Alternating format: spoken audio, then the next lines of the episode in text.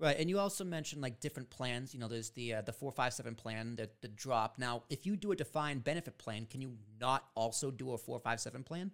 Yeah, you can absolutely. You can, in you, fact, can, you, can, you can mix and match. Yeah, in fact, uh, well, your defined benefit plan is going to be your defined benefit plan. Right. We call the 457 plan the icing on the cake. So in the private sector, it's called a 401k plan. If you work at a hospital, nonprofit, uh, school, it's called a 403b. In the in the municipal or public sector, it's called a 457 plan.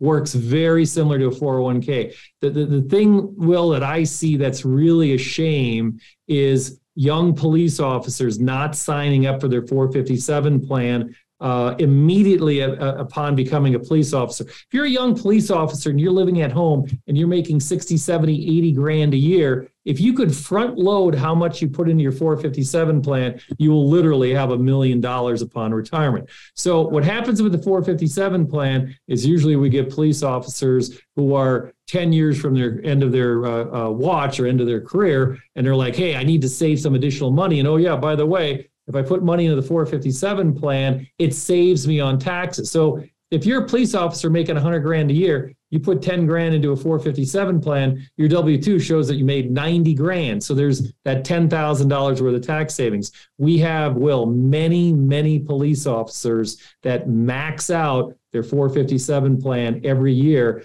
Uh, and, and what's really interesting is that this year, over the age of 50, you can put $30,000 into it. So we call the 457 plan the icing on the cake because what ends up happening is you, you know, get to the end of your career, you get you turn on your defined benefit plan, then you have your 457 plan, which has a couple hundred thousand in it. You roll that over to an IRA.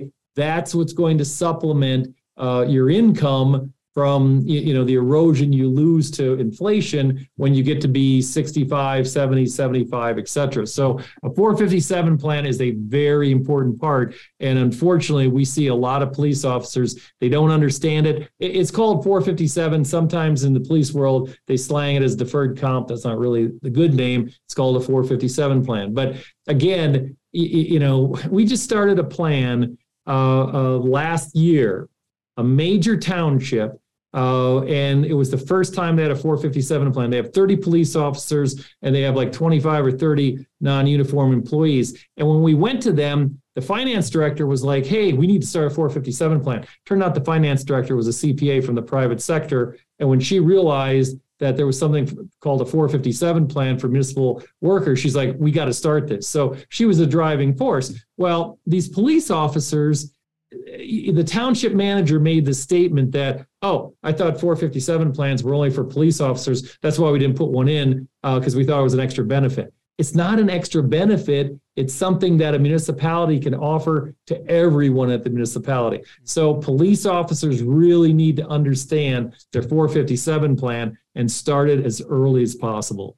Well, you, you mentioned a few buzzwords there for me, and I, am going to get to maximum, so don't let me forget maximum. but, you know, this plan does sound great. You know, I, I have a 401, k mm-hmm, mm-hmm. thing as a, even as a contractor, which I'm very lucky to have, which I'm very thankful to have. You know, I, I've been working my other than 10 months when I was unemployed since I like, exited college in 2017. You know, I got two different retirement retirement, retirement plans. 401k is huge. You know, the maximum I can give is 15%. Now, you know, I need I need more than 15%, so I give 10%, right? I give 10% of my money pre-tax into 401k, which is just huge because I see that grow and grow and grow and grow and grow. Right. like, why isn't a 450? Like, why don't I have the option to do a 457 plan? Like, why is this section cut off in different parts of the market? Like, you know, in other industries might have a 304 plan or whatever, insert number or name here. Why right. is this? This is more of a general systematic systemic question. Like, why is it separated? Yeah, it's just, it's, yeah, like, it's this, just this the, is America, Chris. This is the free right. market. Right. This doesn't sound. This is not very meritocracy to me. Yeah, it's just the IRS code. It's, it's really the IRS code. Uh, the IRS code portion of the IRS code says here's what a 401k is, mm-hmm. and here's who it's for. Here's what a 403b is. Here's who it's for, and here's what a 457. So there, their 457 plans and 403b plans are a little bit different than a 401k plan. Uh, there's some things that you have to do. We do 401k plans at our shop, but really, you know, again, the main point about the 457 plan is it's for municipalities. Uh, you know, it's really who it's designed for. Um, you know, it's got some things in it that I wish it would have. Uh, for example, the di- main difference between a 401k and a 457 plan is in a 401k, your employer can match. So if your Mm. your employer puts in four percent and you put in four percent, you can get a match. Well, in a 401k, and this is getting in the weeds a little bit, if your employer puts in a match, you could still put in the maximum, uh, which for 2023 under the age of 50 is 22.5. In a 457, the municipality can put money into the 457 on your behalf, but it cuts down how much the employee can put in. So in a 457, if a, a city or a township or a borough puts $2,000 into, you know, the 457 plan, well, then the employee can only put in 2000 or 20,500. So there's some subtle differences between the two. Um, but again, the biggest thing mistake that we see is that 457 plans aren't taken advantage of. The other big difference in the 457 versus the 401k world is you're actually better off in the 401k world from the standpoint that the Department of Labor has said that all fees in a 401k have to be shown to the participant. So every year in your 401k, it says Will paid this, this, and this in his 401k. A couple of years ago, the Department of Labor was going to make 457s and 403bs totally transparent to show all the fees. Well, guess what?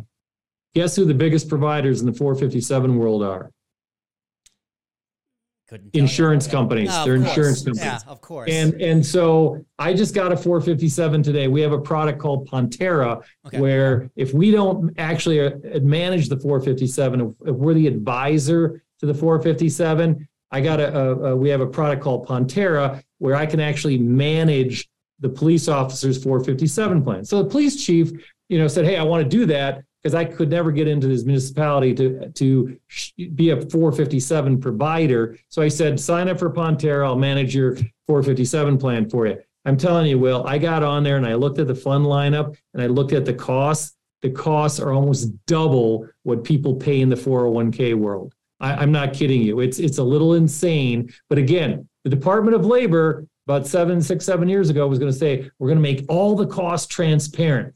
The huge pushback came from the insurance industry because they didn't want to show all the costs Yeah. and have them transparent. The because guess up. what? The They're they're up. charging so much more. Yeah. So y- you know, again, yeah. Oh, there's no question about it. And and and so the 457 is good. I mean, we run a 457 Mhm. uh, uh, like a 401k. We show all the fees. Our fees are hyper competitive. Uh, but when I see some of these other 457 plans run by other uh, uh, companies, uh, it- it's it's you know it's not good. But again, you know, an officer should take advantage of their 457 plan. No question about it. Right. So. All right, let's okay. Let, let me touch upon maximums real quick. Maximums annoy me, right? Like, why is there a government mandated max maximum mandate on how much Yeah. money I can save for my retirement? Right? I guess you can just open multiple accounts. I'm sure there's loopholes and things you can do this, that, the other. But the idea of like the maximum amount I can contribute to any account is just like why? Why? Yeah. Other than this, you want to be ridiculous. Like especially like, like a Roth, right? A Roth I- IRA. Sometimes it makes sense. Like a Roth, I guess, can make sense because it's, like, it's tax, probably taxes more than anything else. But maximums just annoy me. It's it's it's it's a thorn in my side. I agree with you. I mean, if we're going to solve the retirement problem, I mean, they've been raising, I mean, people don't realize this, but 401ks, 457s, 403bs, uh, 10 years ago, the maximum you could put in was about $14,000. So Yeah. right now, if you're over the age of 50, you can put in $30,000. If you're under the age of 50, 22.5. And they, they are indexing how much you could put in for inflation finally. But I, I agree with you because uh, you know, you would see people saving a lot more money. I mean, if you get a husband and wife working, the kids are gone, you, you know, college is paid for, the house is, and they're making a combined income of 200, $250,000. If they could sock away 50, 75 grand a year in a 457 plan or 401k or 403b, that would be huge. But I, I agree with you. Uh, there should be, you know, a much higher maximum that you could put in. Yeah. So, if, I, if I got the cash to save, yeah. you know, let me save it. Let me save Well, it. And you bring up you bring up a very important point because we see this quite a bit uh, where we see people becoming inefficient with what they're saving. Mhm. And what I mean by that is I'll see a police officer putting eight grand a year in his 457 plan, but he's got 50 grand in a savings account. And I'm like, well, where'd that 50 grand in the savings account come from? He's like, well, we've just been saving it. I'm like, you're saving it in the wrong bucket. You're saving it in the savings account, which should be termed a don't pay me any interest account. Uh, although savings accounts are coming up, they're whopping almost 2% now.